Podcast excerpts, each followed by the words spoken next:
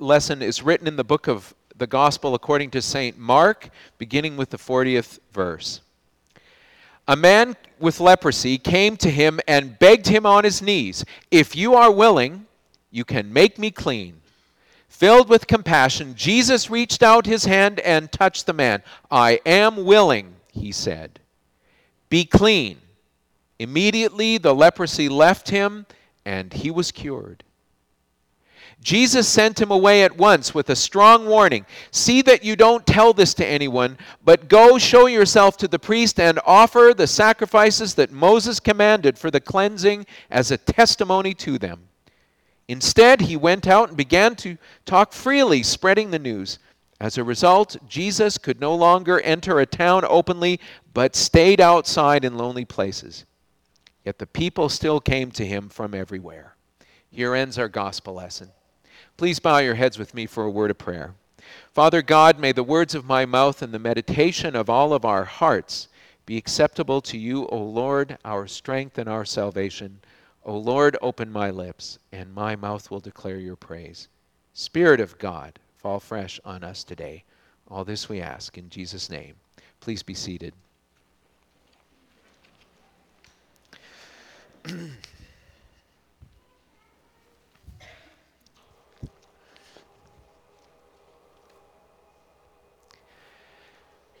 You know what's an interesting, you know, this whole leprosy, leprosy, it's a really interesting concept in the Bible. If you look at someone, at the other infirmities that are mentioned, we have people that are blind. Are blind people ever excluded from towns, villages, from the temple? No. People that are lame, are they excluded? No. Broken arm, broken leg, withered hand, but leprosy, leprosy was different. If you had leprosy, you were excluded. And you know, the interesting thing is, if you go to Leviticus, to like Leviticus 12, 13, 14, it talks about mildew. Talks about, you know, clothes, that you get mildew on your clothes. And when you got this mildew, you had to take your clothes to the priest. And the priest would look at your clothes, he'd look at the mildew, he'd say, Okay, look, what I want you to do is I want you to wash your clothes. Then I want you to put them in isolation for seven days. Then we'll look at them again. And if they're still mildew, we'll wash them again. And then we'll put them in, in uh, quarantine for seven days. And if there's still mildew on it, then they have to burn the clothes. Then they talk about, it talks about in, um, in houses, that there was this kind of red mildew that used to grow in the houses. So, what they literally would do is scrape the plaster off, take the stones out that had mildew, take them outside of the village, put them in a pile, and leave them there, put new stones in, plaster over everything, and then wait and see what happens. Nobody lived in the house. The, the, the priest would literally shut the door, nobody could go in. They'd look seven days. If the mildew was gone, great, move back into the house. If not, you try it again. If the mildew was still there, they tore the house down and took all the stones out of the village because they didn't want to contaminate any other house. They burned the clothes so that other people's clothes wouldn't be com- uh, contaminated with this mildew. Same thing when people got mildew when people had these sores. Now, you know, the interesting thing is when you look at the ex, you know, when they take look at these Old Testament texts in Leviticus, I mean, even when you look at doctors today, look at it and they scratch their heads and wonder, what in the world disease, what is this disease that's being described? You know, what it what it is testimony to is that when you became a priest, you became schooled in in recognizing certain kinds of infectious diseases. There were some there were some skin diseases that the priest would look at and go, "Okay, let's see what happens. Give it, you know, it, like they didn't say take an aspirin. They didn't have aspirin then, but you know, go home. But what they did was they looked at it and said, "Okay, we need to I need some more time. So we're going to put you in isolation. After 7 days we'll look again. Ooh, okay, it's changed. You're clean. You can go. Ooh, it's not clean. We'll put you in isolation for seven days more. Then they looked at them again and said, Okay, you're still unclean. Now that you're unclean, you got to wear torn robes You got to let your hair hang into your face, and you got to walk around the village. And anytime someone comes up to you, you have to put your eyes down and say, unclean, unclean, unclean. And you couldn't live in the village. You had to live outside the village. You couldn't have, uh, you know, um, an association with your family anymore. You had to live on your own and with other lepers. And you know, the interesting thing is that there was no balm, there was no salve, there was no course of treatment, there was no miracle bullet pill that, you know, that was given.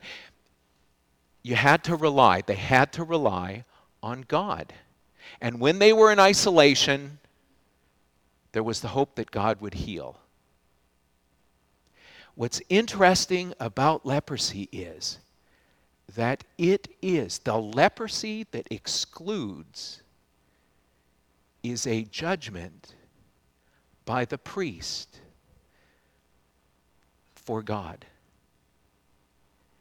It was a religious disease. And it meant to communicate an understanding to Israel that there are certain people, certain things that will contaminate and that you have to exclude, or there will be contamination. It was a judgment. It was, it was called the finger of God by the Jews. The finger of God would point at you when you had that leprosy that excluded. That was God going, You're bad. And it went from your house to your clothes to your person. You know it's it, it, it, it, it's not it, it's a it is a disease in the old testament that is a metaphor. It is an understanding. It is meant to drive the people of israel and all of god's people from that poor uh, time until now to make them think about a declaration by god's representative of uncleanness, of sickness that excludes you. Terrible. You have boils. You're sick. And what does somebody say to you? What does a priest, the intermediary for God, say to you? You're sick and you got to stay away. That's why leprosy was considered as if you had leprosy and you had the kind of skin disease that excluded you by a priest, then you were as good as dead unless God healed you. It was a deathly serious disease, and it affected everything about a person. And you know, David, David understood that. David understood that he had a disease. He didn't have leprosy.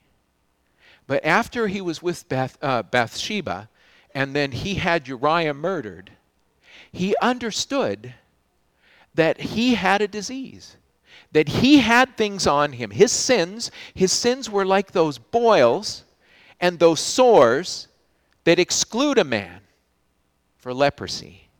And that's why he said in Psalm 51 have mercy on me, O God, according to your steadfast love. According to your abundant mercy, blot out my transgressions. So there's his transgressions were like sores on his body. And he said, God, blot them out, clean them up. Wash me thoroughly from my iniquity and cleanse me from my sin, for I know my transgressions and my sin is ever before me. Against you, you alone have I sinned and done what is evil in your, in your sight, so that you are justified in the sentence and blameless in your judgment. You know, the interesting thing is, David goes even further. That he says this iniquity, this taint, this, this tainting, this, this disease goes right back to his conception. He says, Behold, I was brought forth in iniquity, and in sin did my mother conceive me. So he knew that there was a condition that he needed help from. He needed God to cleanse him. And then we have another psalm, Psalm 50. And this is what the psalmist tells David and all. And call upon me in the day of trouble, and I will deliver you, and you shall glorify me. Those are the words of life. That's what David heard, and that is what this man heard. And in Psalm 51, David, he says, Just clean me, Lord. But more than that, create in me a clean heart, O God, and put a new and right spirit within me. Cast me not away from your presence, and take not your Holy Spirit from me. Restore to me the joy of thy salvation, and uphold me with a willing spirit. Then I will teach transgressor, transgressors your ways, and sinners will return to thee.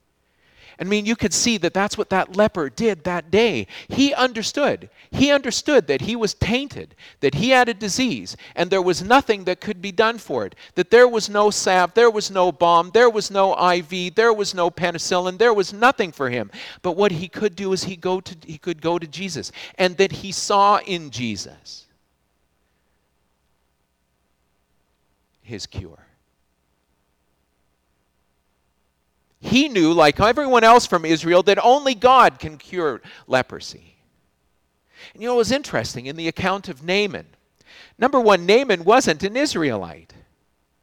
He was not judged by people in Israel, any priest, that he had leprosy, but yet he knew that that was a sign to him of his uncleanness. And he knew that he needed relief from this. And so he came to God. And you know, the amazing thing is, he kind of came humbly, but when you know, he was told what to do, he was unimpressed. He wanted show.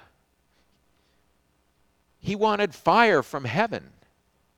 He wanted to go on a quest. But instead, what did God say? Dip yourself seven times, a number of completeness, in the water, cleansing, and you'll, and you'll be cleansed. And, and he obeyed. And you know, the amazing thing is what they don't, we, we you know, the, um, in terms of the lectionary, they don't, they don't say what Naaman says. And Naaman admits to everybody, an enemy of God's people, I believe in the God of Israel. And he said, You know what makes me sad? Is I've got to go back to Aram and I've got to bend my knee to the idols and the false gods, and it tears my heart out. But I have to do it because I'm a part of that culture and I can't be a part of yours. But here we have this leper. He comes, and, and, and I mean, he realizes, I'm sick and I need God's help. And you know, the amazing thing is, what does Jesus do, the Son of God? But he's not like everyone else that's repulsed by him, but he touches him and, and he heals him. What a beautiful thing and he changes him. And then the first thing that he does is say, Now go to the priests. Why? Because the priests had declared this man a leper. And to really free him in the community, he had to go back to them. And it was also proof that the miracle occurred, so that when he said it, there would be proof. And the priests would prove that this man, yep, he was sick. We declared that he was sick. Now he's, he's well, and he was made well by this man. And so, therefore, he was made well by the hand of God, literally. Isn't it interesting where they talk about the finger of God? Being the curse of leprosy. And now it's the hand of God who touches and cures him. Isn't that beautiful?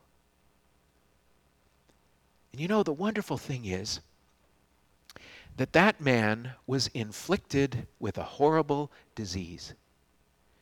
But that was the best thing that ever happened to him because it drove him to Jesus. It drove him to humility. It drove him to reach out. You know, the problem is that if you don't think you're a leper,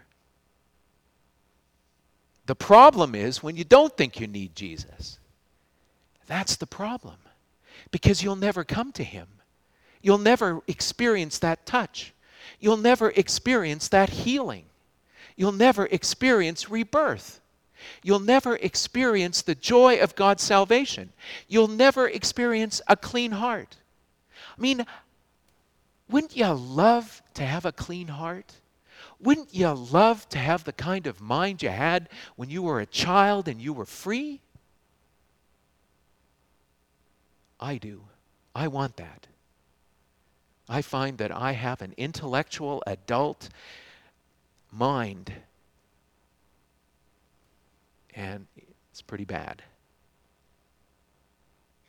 We think too much and believe too little. We want wisdom, we want signs, we want all the things that God says not good for you. What we need is just faith. What we need to do is like this man. He, I mean, the humility, the beautiful thing. Do you hear what he says? This is amazing. This, this is what God longs for people to say. If you are willing, can you make me clean? You can make me clean. If you are willing, that defers to God. That allows God to be sovereign and expresses our humility. And that's when Jesus reaches out and touches. You know, I wonder sometimes, growing up in the church, every communion Sunday, we have the confession of sins. And, um, oops, not two Sundays in a row. um, we have the confession of sins, and I wonder, what do we really taught? What do we really do? Is this really is the confession time an opportunity to say to Jesus, I'm sick. I've got sores all over me. I have got a dirty heart. I have got a dirty mind. I'm just, I'm, I'm a mess. And I've tried everything to clean up, but I can't. I've tried every miracle cure. I've written away, I've, and I've called that 800 number and, and, and got that miracle cure, and it hasn't worked. But what I need, Jesus Christ, is you. I need you to heal me. I need you to blot out my sins. I need you to change me. I need you to touch me and I need you to make me whole.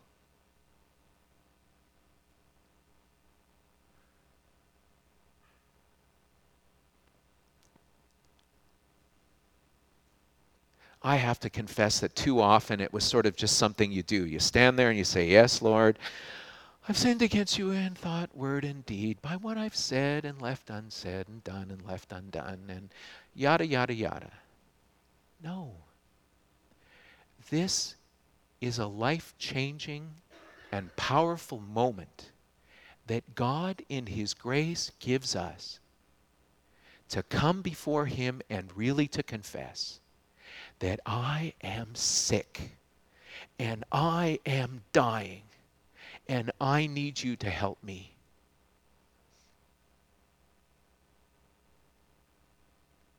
And you know, the amazing thing is, He does. That's the amazing thing. That despite my unworthiness, He still heals me. And then you know what else He does? He feeds me.